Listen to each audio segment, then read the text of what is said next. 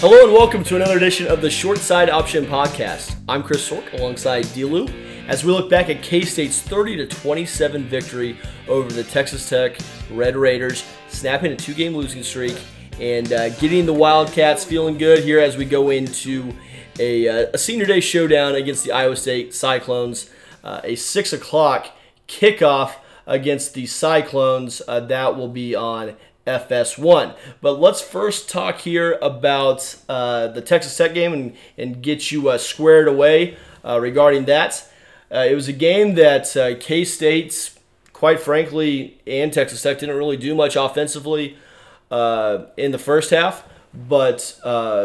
you know, a 31 point third quarter with the two teams combined kind of got this thing back up to speed, and K State was able to make enough plays and uh, get uh, you know a key um, kick return from Josh Youngblood uh, in to uh, to get over over the hump here and get a 30 to 27 uh, victory over the Texas Tech Red Raiders. I'm gonna bring in DLew now, and uh, DLew, when we look back at this game for K State in this one, it was far from a thing of beauty. Um, however, K State gets on the right side and, and breaks a nice little two game losing streak. Yeah, and I think there was a really funny interaction in the post game between uh, Klieman and uh, an icon, D. Scott Fritchen. Yeah, uh, where, a noted Wildcat icon. Yeah, where D. Scott asks something to the effect of, "Oh, he asked Klieman what he thought about winning ugly," and Klieman was like, "What do I care about winning ugly at this point in the season? We have one game left. Now, yeah. The object here is just to get wins." But you know, it wasn't. I didn't think it was that ugly of a win. It wasn't a perfect game by any sure. stretch, but at the end of the day, K State goes on the road to Lubbock, Texas, which isn't an easy thing to do always, and escapes with a victory. Um, but I, on a night where K State's running game wasn't very effective at all, and if K State can get out of out of uh, town with a victory under those circumstances, I'm not looking to gift horse in the mouth at all. I'm, I'm taking that sure. win and not apologizing for it. Absolutely, and you know I think one um, something that stuck out to me anyway, at least in this game, is something that we had um, had had previewed earlier. So K State, uh, I had mentioned that Scottie Hazelton had had some success against Matt Wells and Texas Tech uh, with uh, being able to slow down his offense when he was at Utah State when he was at, when Hazelton was at Wyoming. That was really not the case uh, necessarily uh, in in the uh, in the game overall. The first half, Texas Tech was able to move the ball a little bit, but then you know hit hit a rut, uh, and you know whether it be with turnovers or just the drive stalling out. But Texas Tech had 512 yards of offense, uh, which is you know kind of what you expect from Texas Tech. So, the, but the defense did make enough plays, um, getting uh, you know, pressuring Jett Duffey. I thought, uh, you know, we say the same get names every week, it seems like, uh, but um, Wyatt Hubert, another great performance, I thought, from him. He really flashed out to me uh, on, on, Saturday. What, uh, I guess, from the defensive side of the ball, even though Texas Tech did rack up the yards. Some of that coming in a little bit unorthodox ways, of course, with the fake punt. Yeah, but they but they run five trick plays. yeah, Saturday. you know, two fake punts. Yeah, exactly, and uh, one of which was unsuccessful, one of which was very successful. Um, but when you look at what uh, this K State defense did, you give up 500 yards of offense, but even then, you don't really feel like it's that this unit necessarily played all that bad. Do you kind of have that same opinion? Absolutely. I mean, K State, it almost looked like some of those K State games of old where you saw Tech gobble up a lot of yards between the 20s, and then they had drives kind of stall out inside the 30, inside the 20 yard line, um, having to settle uh, for field goals or having to run fake punts or, or do whatever there. Um, and then also you saw some bugaboos that have been plaguing K State all year in terms of uh, the big plays on defense. Of course, that fourth down conversion um, that went for a long touchdown pass there later on in the mm-hmm. fourth quarter, which was absolutely devastating. I mean, you K State you can give up a touchdown in that situation. You cannot give up a fast touchdown in that Yeah. situation, and yeah, that because that gave them a chance. I mean, they I think that was just Lance Robinson and Wayne Jones miscommunication on that coverage. Two freshmen, and you expect those kind of mistakes, but it looked like it was a bit of an inverted cover two where the um, it looked like maybe the quarterback was supposed to fall back into the the, the deep half and the safety was playing up but either way yeah, those guys just need to be in communication and not leave a guy completely um, unattended as he streaks down the field. And so, not for nothing, but that was an absolutely devastating breakdown. And K State has had those throughout Really- the year. really, I mean, yeah. almost in every game, you can point to one significant breakdown late in the game that it's just really cost K State. Now, luckily, K State was able to get the ball back on offense on Saturday, uh, grind out uh, a couple of first downs, and take the air out of the ball and expire the clock. But um, you know, if K State goes three and out and punts the ball back, and Texas Tech somehow wins the game, it's it's that play on that blown coverage that we all would have been looking back thinking, man, that was what happened against West Virginia. That was the third and fourteen against Texas. That's Yep. that's just what's been killing K State all year.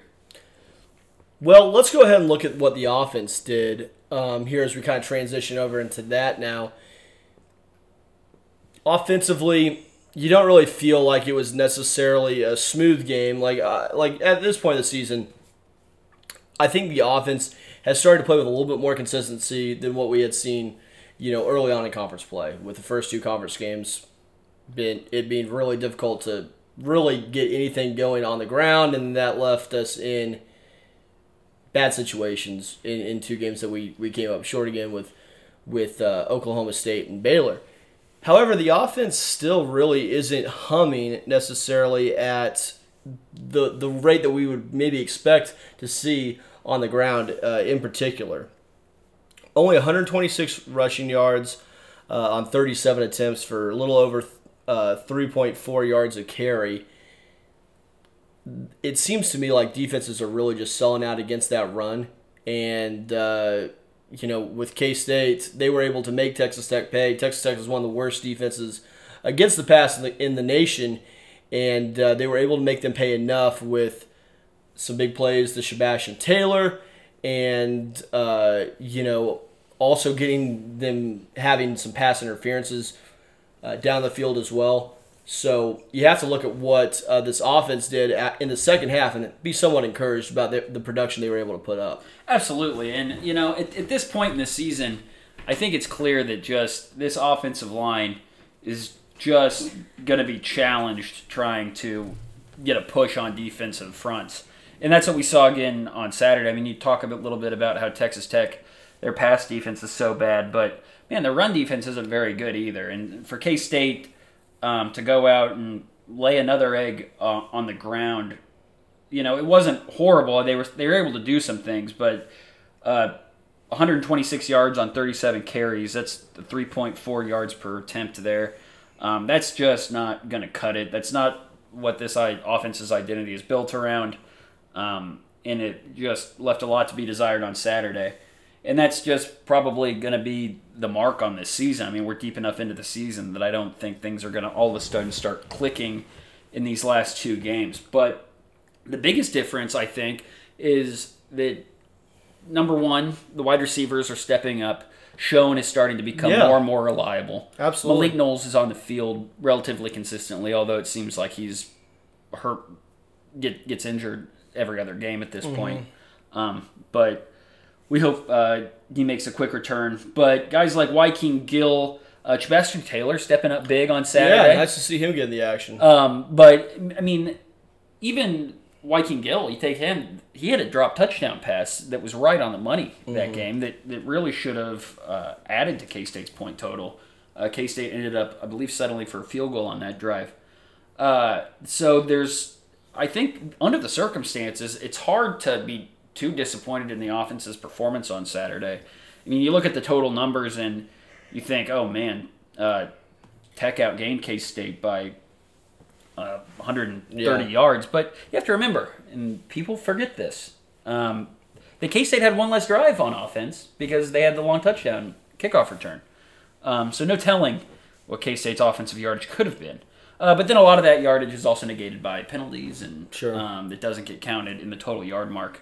Uh, so it, it's a little deceptive, but I think K State's offense uh, played pretty well on Saturday. Well, let's talk about how they got that one uh, fewer possession uh, with the Josh Youngblood uh, touchdown return.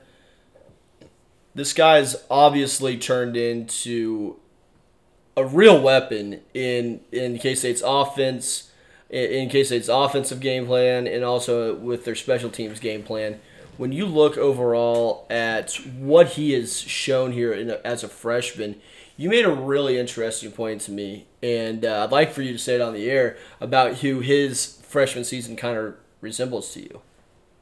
Oh, I just mentioned that the last freshman I can remember playing this well um, was Tyler Lockett, and as I'm looking at Josh Youngblood's season totals receiving, it doesn't. It's not really comparable. Um, eight receptions for 60 yards. Okay, I, I didn't realize. It was Yeah, it's pretty. It's pretty slim there, but they're getting him more involved on jet sweeps and uh, and getting him involved in that way, and also, of course, the two big kickoff returns he's had for touchdowns this year in the Texas game and the um, game against Texas Tech. Uh, but and really, I think it's just that he's the first freshman wide receiver that K State's played that's seen That's significant time. Yeah. Uh, certainly true freshman wide receiver, uh, with the exception of maybe Malik Knowles last year. Mm-hmm. But um, And because I guess he's t- still technically a redshirt freshman. yeah, I forget that every week. Yeah. That Malik Knowles has So- three years of eligibility Yeah, left after which year. is i- is great to great to be in that situation. Uh, but yeah, let's talk a little bit about that uh, kick return because that was obviously a big play. You know, Texas Tech uh, just scored uh, to make it here. I want to get that pulled up. Um, believe that cut it down to a three point game, if memory serves me correctly. Um, I'm getting that pulled up. Yes, they had cut it to 13 to 10 after we scored a touchdown on our opening drive of the first half. Second Uh, half. Second half, excuse me. And uh, Tech comes right back and scores, gets some of that momentum back, and uh, K State uh, promptly, promptly uh, returns it to the house and uh, gets that back out to 10 point lead. Obviously, a, a big return, but uh, it seemed like to me anyway that uh, Youngblood uh, tried. Well, I don't think he tried to do this, but he almost seemed like he amplified the level of difficulty on that return on his own. He- it was it was well well blocked by K State, and he was able to hit the seam. Yeah, I mean, it, it. He, if you watch the replay, he had such an obvious, easy. I mean, if he cuts that back, he can, he can just walk. He can backpedal to the end zone. Uh, but instead, he does an acrobatic dance along the sideline, um, kind of dancing with a blocker and uh, one last tech defender. Uh, but all in all, very impressive, and you got to be excited for the young man from Tampa. Absolutely. Well, um, anything else you want to really say here on Texas Tech before we wrap this one up? No, just that I was really impressed with Lance Robinson on uh, Saturday, with the exception of that one blown coverage. But man, he was he was playing Yeah. really good coverage. I mean, it, it he was in really good position almost the entire night, and they were asking a lot of him, given that uh, what Tech did through the air. Texas Tech throws uh, 50 passes on the night, and a lot of them were targeted at the young man Lance Robinson. And I thought he did a bang up job for uh, most of the evening. So credit to the freshman Lance Robinson. No, I think that's a great point.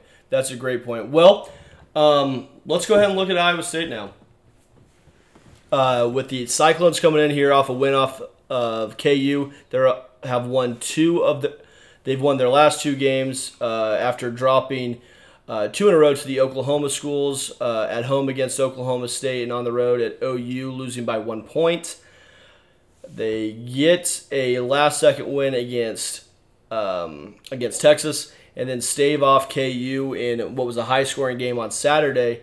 Uh, they come in here at seven four in the Big Twelve, or seven four, third in the Big Twelve, And uh, this is a team that really, I mean, if they get a few more bounces that go their way, they probably feel like they could be 10 and 2 and maybe having a chance to play uh, in the Big 12 championship game. But uh, you know they've they've came up short in, in, some in some tight ones this season. What do you kind of look to see from the Cyclones uh, from from the perspective of what you see with them offensively? I think that conversation has to start with Brock Purdy, who's really um, has really turned himself into quite the player. Yeah, talk about a guy that's exploded to the scene in the last uh, year and a half. Um, but you're right. I, I, think it's the for the most part the Brock Purdy show in terms of the Cyclones offense. Just a guy who is, you know, he, he just reminds you of a guy like Todd Reesing out there. Just a guy who can do a lot with his legs and is gonna beat you in a lot of ways, uh, just running the football and improvising there, but also just is a guy who can take broken plays and uh, turn them into some big gains for Iowa State. I mean, it's just that anytime he drops back to pass, you're just sweating um, because he can escape pressure and do just figure out a lot of ways to hurt you. Yeah, fourth of the in the country in terms of uh, yards throwing uh, on the season at a little over uh, 3,500 yards, um, 26 touchdowns uh, to nine interceptions.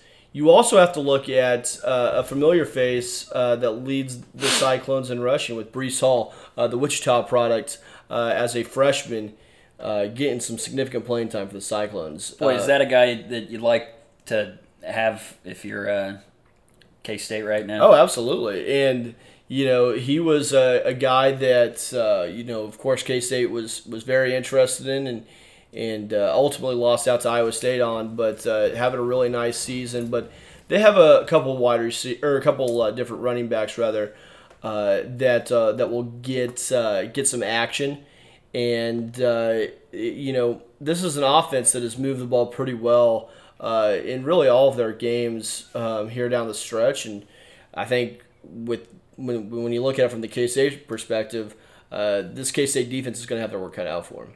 Oh, absolutely, and especially you know, given K State's difficulty uh, stopping the run. I mean, it, Purdy's a a problem, but really, I think the the bigger problem for K State is Breece Hall because that's a guy that's um, just a very talented back, and Iowa State has uh, the hogs to help uh, him do what he wants to do.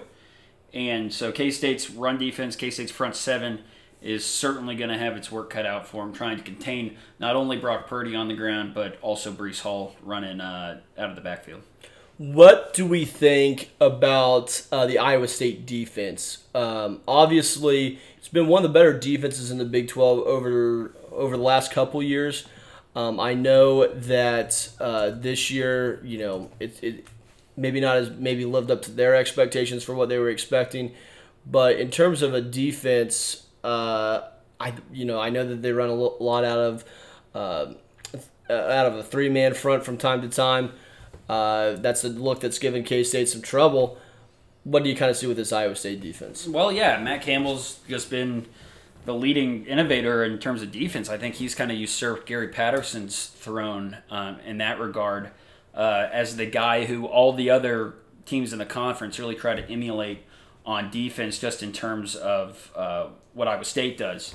And so, yeah, with Iowa State, you'll see uh, a lot of three man fronts, which has plagued K State's uh, rushing offense this year. And I think that could be a big problem uh, for guys like James Gilbert and Jordon Brown trying to get going on the ground. Um, but their coverages are also uh, pretty tight too. I mean, it's it's a defense that across the board um, is is really one of the premier units in the conference. Well, um, let's go ahead and put our put our K State hats on here, so to speak, and say if we're going to figure out a way that K State wins this game against Iowa State, what needs to take place? Oh boy, um, I think I really think it's just going to probably be on the back of Skylar Thompson in the passing game because I don't really foresee uh, K State's running offense uh, getting going. Um, that just seems to be the one constant over the last three or four games is that teams are just not going to let K State rush the football.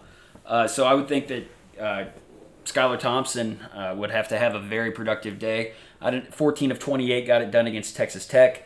I don't know if it's going to get uh, it done against a team like Iowa State, who's just a flat out better team than Texas Tech is. So I, I would look for if K State's going to get it done, I would expect a big day out of Skylar Thompson.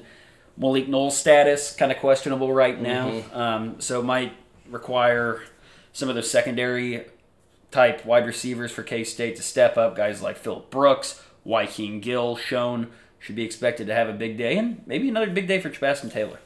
Well, you know, like when we bring up Chabastin Taylor, that's a guy that uh, you know kind of gives a little bit different variety uh, to this wide receiver corps. Really, a you know a big-bodied guy that's really more of a possession receiver than uh, you know a deep threat guy. Uh, you know, like maybe a. I guess Schoen's kind of proven himself to be a, more of a deep threat, but still more of a out of the possession mold. You'd probably you know fashion him as, but uh, I'd like to see Taylor get kind of uh, involved more on some of those red zone looks where uh, you, you're gonna be able to you know throw it up to a big body there. Well, of course, uh, that's what he did last season against Iowa State, um, where he Yeah. got a touchdown pass Yeah, against. Iowa State and Ames last year. But if you watch that game against Texas Tech, that Taylor had kind of a nice game. Man, that uh, play where he ran a jet on the far side of the field, running right to left, Mm-hmm. and it ended up being a pass interference. It was a ball underthrown by Skylar Thompson, uh, but that was a little hitch and go by uh, Chabastin Taylor, and I thought he ran a pretty sharp little route there. He did. I was pretty impressed because I always just kind of looked at him as a guy who was just a big body and wasn't, you know, much of a route runner. But that route he ran uh, that ended up with that defensive pass interference was pretty impressive. Well, let's get to prediction time. All right. Farmageddon on my birthday. How old are you turning this year, Icon? How old am I turning? Yeah. I'm turning 28 years old. Man, wise beyond your years. You That's are. well, those are very kind words, Dell. But uh, it, it, enough about me here. This is K State, Iowa State. Uh, K State, Iowa State in the uh, in their series history, 48 wins for K State, 50 wins for Iowa State, four ties. K State can you know inch that gap a little bit closer with a win on Saturday, uh, and also avenge last year's epic collapse in the fourth quarter. Which was devastating for both the program and for me personally. Yeah, you you took it particularly hard. I, I remember you were you were in rough shape. Jack Trice Stadium, uh, I was persona non grata in the last uh, as I walked out of that stadium because there were a lot of people happy to give me my comeuppance, and I they, I certainly had it coming. Oh, so it was you were fairly treated. Yeah, they, they treated me exceptionally justly Okay. uh, at the end of that game. Huh. Well, so what do we think about this year's uh, Farmageddon showdown? Do we think K State gets back on the right side, or does Iowa State make it two in a row? You know, Icon, I've been thinking about this. You know, you can walk through all the. You can walk through this series and look every year something just insane happens.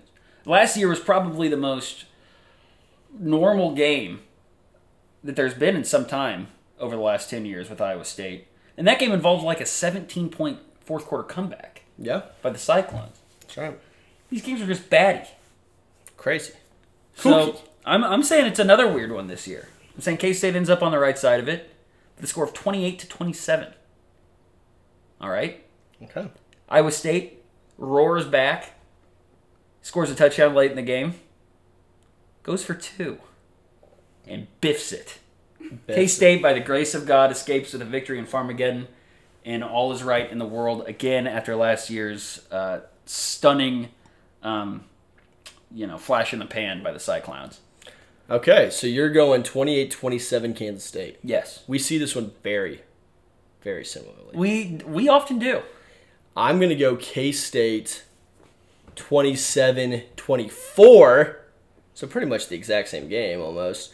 Uh, and I called for a late uh, Blake Lynch field goal um, against Texas Tech, I believe. Didn't I? Yeah, you had the margin of victory. Uh, Pretty spot much on. right, yeah. So, I'm going with uh, Blake Lynch getting the game winner this year. Uh, similar to uh, Jack Cantele back in 2015. Now, does it come on the heels of a couple uh, fumbles uh, from the Cyclones. Perhaps. Perhaps. I, I wouldn't rule it out. But uh, I'm saying K State gets to win 27 24 against a good Iowa State team and uh, finishes the year at 8 and 4.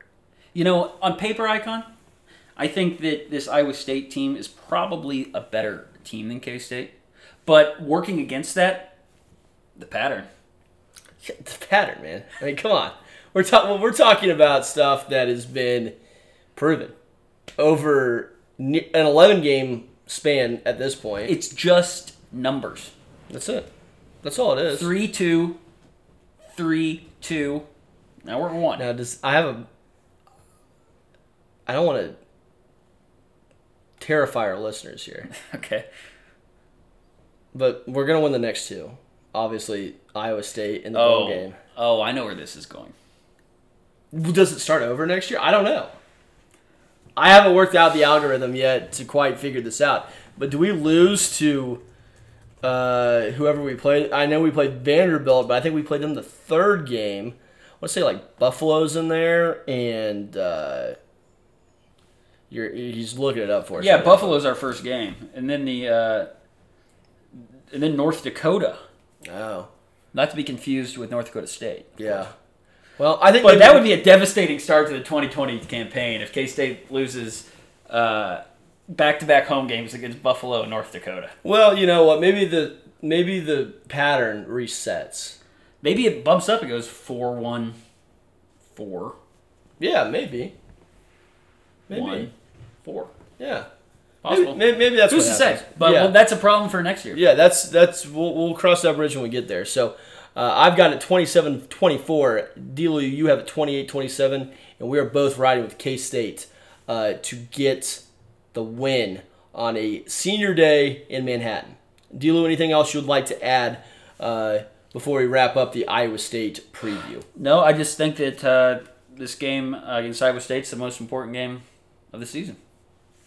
You know why? Why is that, Dell? Because it's the next one. That's right. That's exactly right. And that's the kind of mentality you have to have uh, to be 1 0 each and every day.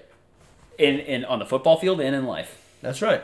That's right. That's well put. That's well put. Good job out of you. Whether you're grinding in the whether you're grinding in the film room of the gridiron, or whatever your occupation is, just remember to grind. Ah, absolutely. Yeah.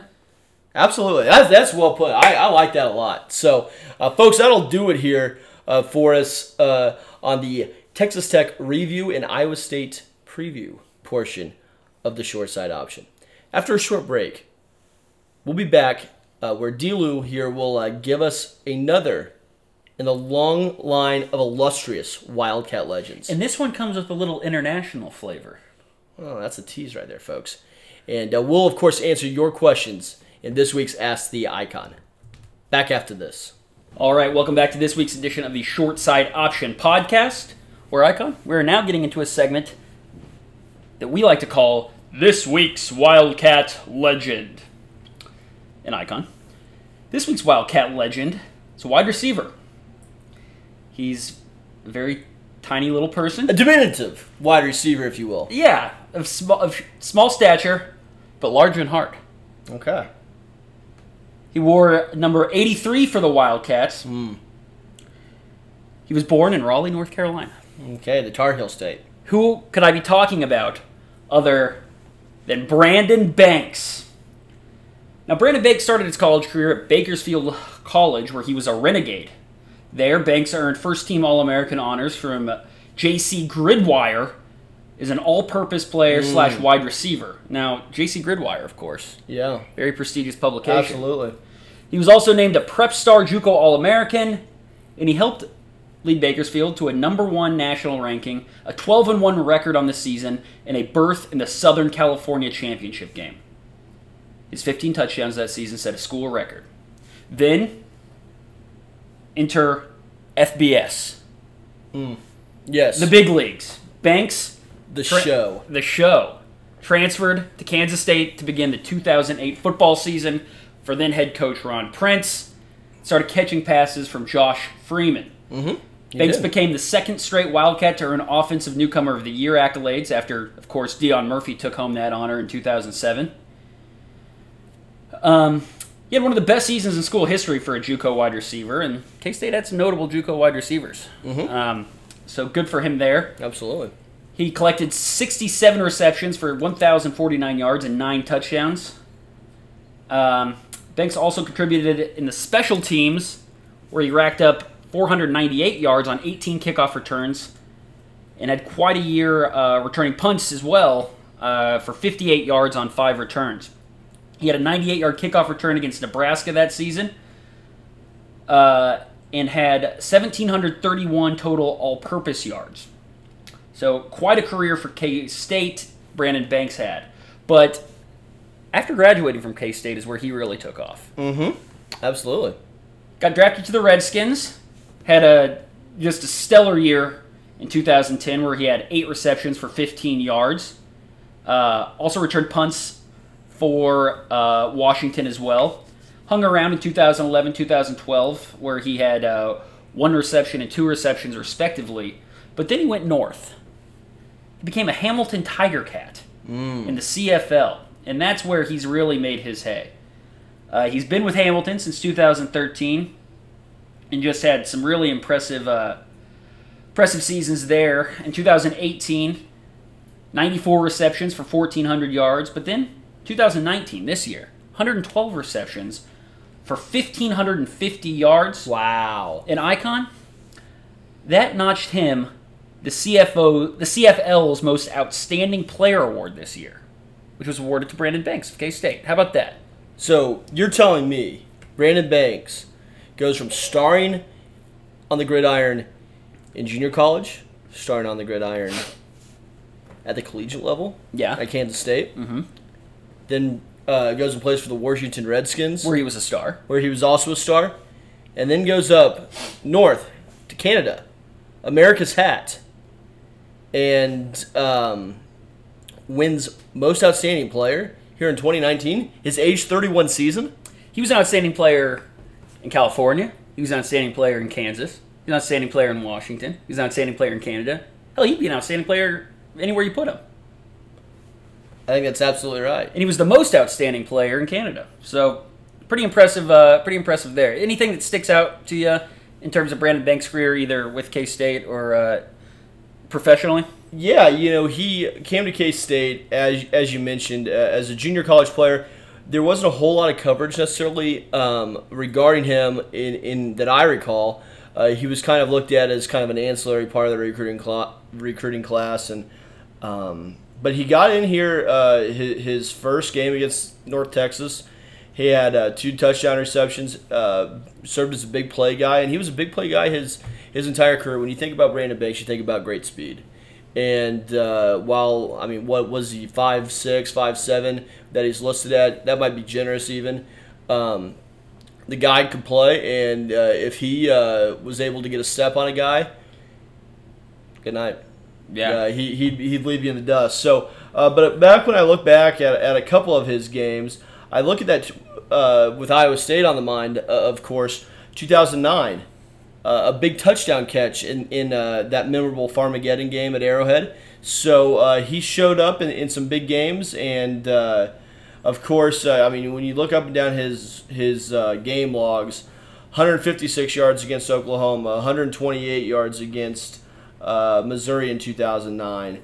In 2008, uh, 153 yards against Louisville, 127 yards against Louisiana, 140, 145 yards against Oklahoma, 116 against Iowa State. So, He was a lot of our offense for a long time. Yeah, he was. especially in 2009 too, because you don't. I mean, that wide receiver corps that year was, well, it had Lamark Brown on it, so Yeah, it wasn't too shabby. No, of course But um, that Oklahoma game that year is when is the game that really sticks out for me. for Yeah, his career. absolutely. That was that was of course the game that had that Daniel Thomas jump pass and just really it was a wild game. For, Yeah, in K State, I mean, I remember they got down early, um, whittled their way back, uh, and it wasn't it wasn't a great Oklahoma team that they were facing that day. But uh, I remember going into that game, I just wanted not to get blown out and not to have anyone get injured because we played KU the next week, and we needed we we could sustain a loss to Oklahoma as long as we were able to beat KU the next week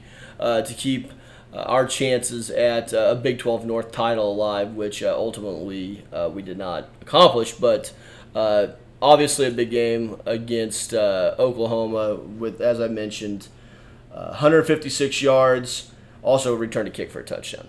Yeah. So, So whether it's playing for the Cats in Manhattan or the Cats, the Tiger Cats in Canada, uh, Brandon Banks was always getting it done, and that, along with his most outstanding player recognition, is why Brandon Banks is this week's Wildcat legend. Now, Icon, we are getting into a segment that we call A the Eye, that's right. where listeners can ask questions. The short side option's very own Chris the Icon Sork, and he'll and I'll read them on the show, and he'll he'll give you his answer the best he can, and just like he always does. Um, listeners can submit their questions to the short side option uh, via Twitter uh, by tweeting them at us at TSSO underscore podcast or using the hashtag Ask the Icon. Um, or as we've seen recently, and we continue to see, listeners can submit their questions via telepathy or uh, by making writing them on a piece of paper and forming them into paper airplanes and throwing them out your window and hoping they reach us. That's right. So, um, however you want to do it. An icon. Uh, this week's first question comes from listener Tyler H at th8 underscore. All right. Tyler asks, "Who are your top five college basketball announcers?" Oh, top five? Um, okay, so um, I will get this list started off with uh, with Kevin Harlan, and this is in no particular order because we're gonna go both play-by-play guy and uh, color commentators. We'll go Kevin Harlan. We'll go Bill Raftery, who uh, was on the call of the K State game tonight. And I should point out that Tyler uh, gave a shout out to Mr. Raftery and his. Oh, absolutely. Uh, you can't get much better than Bill Raftery. Um, I also, You do a pretty good Raftery impression, by the way. I, well, we, we might get to that a little bit later. Uh, but then I will go ahead and say um, I'm a big Sean McDonough fan. I think he does a great job calling games for ESPN. And um, I'm trying to think who else. In terms of some of the guys that we see on a pretty regular basis, I think Robbie Hummel does a pretty good job uh, as a color commentator. Uh, former Purdue uh, Purdue great up there uh, in Boiler Country, and then uh, for a guy that does a lot of Big 12 games is uh, John Sciambi, old Boog, and I think he does a great job. I'm obviously familiar with him on Major League Baseball broadcasts. So there's my top five. No, that was a very good question and very good answer by the icon. Tyler has a trio of questions this week, and his second question reads as follows Thanksgiving is this week. Some say it's the best holiday. Let's talk Thanksgiving dinner. Do you keep your food separate, or is it mostly all together with gravy spread across? Um, I try to keep my food somewhat separate, but if, if some gravy gets spilled over, yeah, that's no big deal. You're not you're not whining about it. No, absolutely not. Pass the gravy, man. Hey, load me up, man. Uh, Tyler's third question this week on his uh, uh, edition of Three and Out. Uh, he asks, "Do you or Dell have any good Thanksgiving backyard football stories? Maybe out in the yard with the cousins imitating Aikman to Irvin." You know, nothing too crazy from a from a turkey bowl uh, um, standpoint as far as I am concerned. How about you, Dell? Oh yeah, I sent my cousin Doug to the hospital. no kidding. What'd you, what'd you do to Doug? Speared his ass. That's awesome, man. So, uh, can, you set the scene for me a little bit? yeah, Uncle what- Uncle Derek was playing quarterback. Okay. He drops back, throws a hospital pass right over the middle. Uh, Doug doesn't see me coming, and I didn't. I'm not laying up. Wow. Yeah. So, how, how has has Form tackled. has uh, your and Doug's relationship suffered any ill consequences due to that? You know, we kind of. No, I mean it's. I haven't really talked to him much over the years, but he knew who I was that day. My I let my I let my shoulder do the talking. Yeah. Is he still uh, is he still having kind of bonding headaches? I don't know about that, but I, I think he's probably still hearing footsteps anytime Okay. he runs a route over the middle. Well, hey, you don't uh, don't come down the center field uh, in the Lewis Family Turkey Bowl and, and not uh, be expecting to get greeted. yeah, all up India. All right, next question comes from listener Trim at Trim Goema. Trim asks, Casey seems like Timpty's Iowa State. now always whining about the opponents and officials jobbing him. And maybe they are. Which others on the aisle are representative of Big 12 teams or their fan base? Who is the K State of Temptation Island? Hmm. All right, so just to set the stage, I guess Trim is comparing Casey to Iowa State because Casey, of course, as our listeners surely know, took to social media this week and started um, whining about how the producers Uh, they are were treating him treated- very unfairly. And I kind of agree with them. I think they- so, they- I think they were treating them unfairly. And of course, Iowa State uh, talks about how untr how unfairly they've been treated over the years. Mm-hmm. So, uh, are there any other Big Twelve teams that you compare to the cast of you know, Island? not not really offhand. The one that did kind of jump out uh, when you, when you read this to me is like. So I'm gonna couple the the couple together and compare them to one school. So a Sonica and uh, Gavin, Sonic and Gavin. Yeah, Uh, I think they're kind of like West Virginia because they're just kind of forgettable, you know. Like, and that's nothing against our folks in, in West Virginia because I, I have nothing but fondness for uh, the country roads in West Virginia, but they're a little bit out of the way. They're, you know, they're just not. They, they're new to the conference. yeah, I they're, can they're, see that. they're just not. They're just they just don't maybe do a lot for you. I have one. Okay, go ahead. I would maybe I'd compare Texas to David a little bit Yeah, because up front he makes you think, oh man, this guy's no joke. It makes a great first impression on on. He made a great first impression on Kate, of course. yeah, And then, uh, for certainly a good first impression on some of the temptresses on the island. But then you peel back the layers a little bit, and nothing's there. I mean, every we heard Texas is back for an entire offseason. yeah. Then you peel back, and man, they're staring down the barrel of a six-win season. Yep, they sure are. So- uh, well, that, that's a good good job there by you, Dell. Hey, it's a great question by Trim. He always does a good job. He always does. He always brings it strong. And did, now, did he ask? Uh, was there a second part to that? uh, no, he asked who the K State of Temptation Island was, but you know, nobody's really jumping out at me. You know, l- let me kind of continue. New You know, uh, maybe Ben, I was gonna say Ben a little bit too. I was kind of the scrappy underdog who kind of kind of keeps just grinding, keeps pounding the stone, man. That's what it's all about, man. He pounded the stone, and look at that. He he's right up there competing for the equivalent of a conference championship. Yeah, if you ask me. absolutely. Yeah, I think it's even maybe a. Com- I mean, yeah, I I'd say an outright conference title and uh, maybe get a conference championship. Uh, you know, title game victory. Get to a BCS bowl game, man.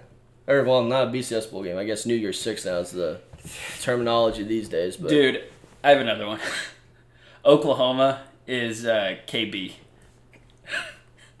Just a juggernaut. well, yeah, maybe. Just a force. I- you would have said maybe Texas back if you did this about eight or nine years ago, where they're just kind of bossing everyone around, telling everyone what's what. But now maybe Oklahoma maybe wears that uh, wears that bo- wears that uh, wears that title. That's right. Um, I think. Oh, we have a. Do we have a question from our from our studio audience this week? Yes. Oh, come on up. Oh, well, hello. This Is is, it- Sarah. Oh, big dog. Big, dog in Madison. AKA BDIM. Hey, welcome. Thank you. And I had a question for the icon. Okay. With bowl season approaching, if you could create your own bowl game, what would it be called? Who would sponsor it? And where would it be located? Wow, that's very, so. Now what was this again? Where's it? What's it called? What's it called? Who's sponsored? Who would sponsor? Okay. And where would it, be located? Okay, I That's a love it. to- That's, that's a, a lot- great question. That's a lot to think about. Well, uh, when I was working back at Westar Energy, I said we I, I wanted to pitch that idea to corporate about actually put being a title sponsor for a bowl game. Okay. How hard? How I mean, so how You can invent it a really bowl be? game, really. Uh, yeah, how much money does it really? You need cost? to rent out a stadium, and I guess Well, ESPN puts them all on pretty much, and you just pay ESPN for the naming rights, I guess, right? I don't know. A lot, a lot of those are anyway. But uh, t- so I would want my bowl game to to be kind of a a, a solid mid tier one. I don't want to. I'm not trying to upset the apple cart. I'm not trying to, you know, upstage the Rose Bowl or the Sugar Bowl or any of these you know bowl games that are institutions. Um, so what I would say is I would have it. Um, I have it right here in the state of Kansas. Maybe um, trying to think where I'd want to have it at. So is Westar sponsor? No, Westar's not sponsoring it. Oh, Uh, we're the the, sh- the short side option podcast is is the is the title Oh, we're sponsor. sponsoring one. Yeah, I mean, All right. why not? You know, we can get a couple more clicks. I think we'd be the first podcast to sponsor a bowl game. it's a frontier that we should maybe consider. Hey, for the brand, man. Absolutely, absolutely. So we're gonna have it. Uh, this bowl game will take place. Um, trying to think of where a good spot. I was thinking maybe Cessna Stadium in Wichita, Kansas. Yeah, you can do there. You can do Kansas Speedway. I think that's an idea, right? Your there. eyebrows just shot through the ceiling. So the short side option podcast bowl, um, the the short side option podcast sunflower bowl, from inside the infield of the Kansas Speedway. That's a great idea.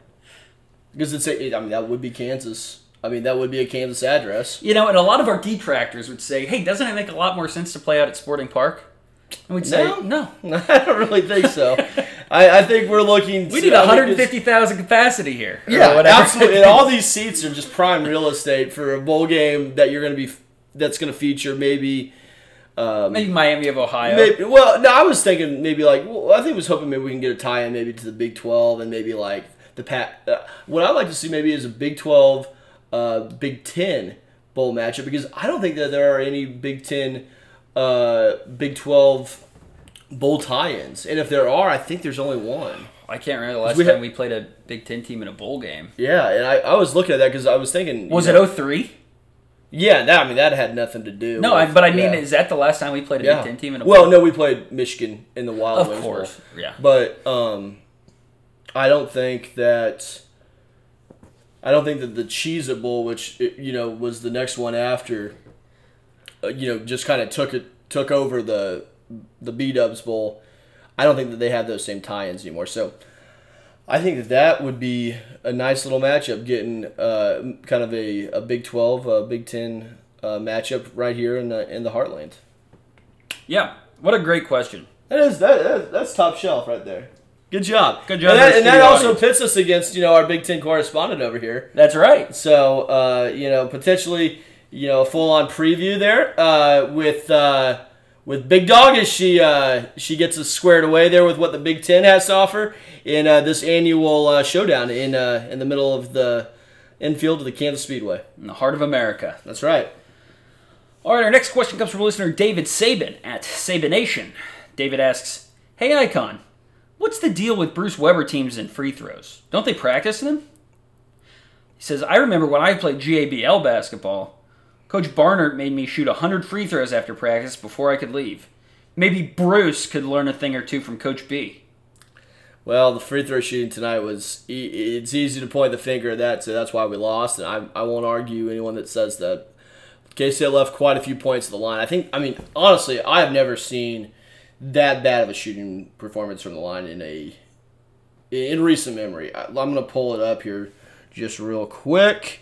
Uh, K State um, shoots 23% from the line. Uh, that is good for um, three of 13 from the line. Wow. And um, conversely, we're 10 of 20 from three point range. Go figure. Yeah. So, but no, free throws were a huge factor in tonight's tonight's loss, and um, something you got to get corrected. I, I don't. I don't. The only way to do it is just to keep shooting. So I don't. I don't know what to. What else there needs to be said.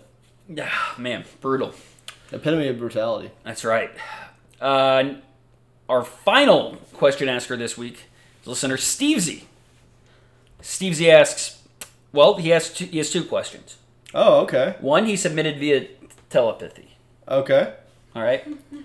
Uh, and what I'm feeling that he asked was which one of K State's uh, assistant football coaches has been your favorite this year? Oh. He, le- I, I think he left it pretty vague in terms of Okay. just your favorite. And it, that doesn't necessarily mean the best coach. It doesn't mean the most animated. It's just which one have you enjoyed the most? Okay, I'm gonna have to go with Scottie Hazelton because I think he's the best of, of the assistant coaches that I've seen so far, and uh, I think he I think I like the toughness that he brings, and I think he brings a good presence to the sideline.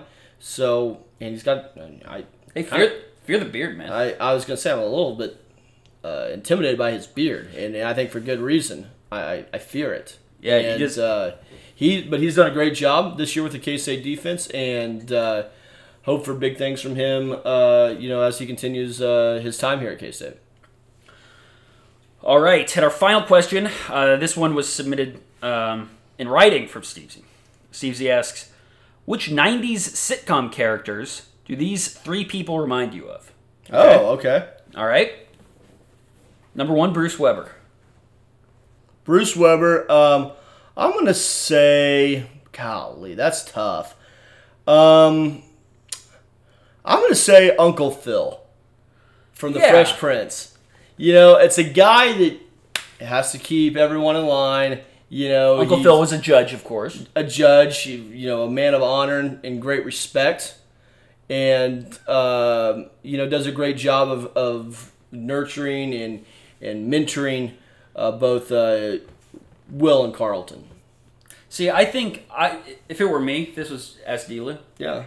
I think I would say he kind of reminds me of Mr. Belding a little bit. Mr. Belding, I, I think that might actually be even better. You know what I mean? He kind Yeah. of a goofball, but gets gets action done, and, and, and he and he's always there for his for his kids. You know, he does a good job in that school. He does. Bayside High, baby. That's right. Uh, Chris Klieman. Ooh, Chris Klieman. Hmm. You know, I'm gonna say Tim Taylor. Tim the Toolman Taylor. Oh, good You know why? Because he's just a solid everyday kind of guy. He doesn't mind little DIY, DIY projects around the house. I can Uh, just see Klieman donning some flannel, Yeah. hammering, uh, building a new deck, Yeah, absolutely. I think you do a hell of a job. and uh, finally, uh, your co-host, me, DLew. Huh. trying to think here. Who would be a good one for you? Well, first, uh, I, I've got mine for you, but I'm gonna wait to. I want to hear what you have to say for yourself. If you had to, if you had to, uh, I'd say probably Fonzie, the Fonz. oh, He's a 90s sitcom character, right? yeah. yeah, sure. I was gonna go uh, more with, like Bart Simpson. oh yeah. Just always, always, uh, you know, a little bit mischievous, always witty. Don't have Yeah. a count, man. Look at this guy, and I know how much you like The Simpsons too. I, So- I do like The Simpsons. So- Well, Icon, do you have anything else before we uh, wrap this show up? No, uh, I don't. I think it's going to be a, uh, a great game on Saturday. Of course, K State, Iowa State. Uh, should be a, a it's going to be a great matchup. Um, hope to see everyone out there at the Bill, and uh, hope that we can get this uh, season closed out with a W. All right. And uh, from the short side option, uh, to you listening at home or in your car, wherever you may be, have a nice Thanksgiving. Yeah, uh, of course. Uh, you, as you maybe listen to us as you're driving uh, to and fro uh, from uh, Thanksgiving, and or wherever you're going uh, over this uh, over this week. Uh, drive safe and uh, don't forget to email. That's right. And don't let uh, any crossing routes over the middle go unpunished. That's right. That's, that's what I I gotta I'm gonna have to kind of walk a little bit on my tiptoes around this place, man. my head's always gonna be on a swivel Yeah, now. watch out. All right, well, folks, that'll do it here for us on the short side option. Thanks for listening. Go Cats.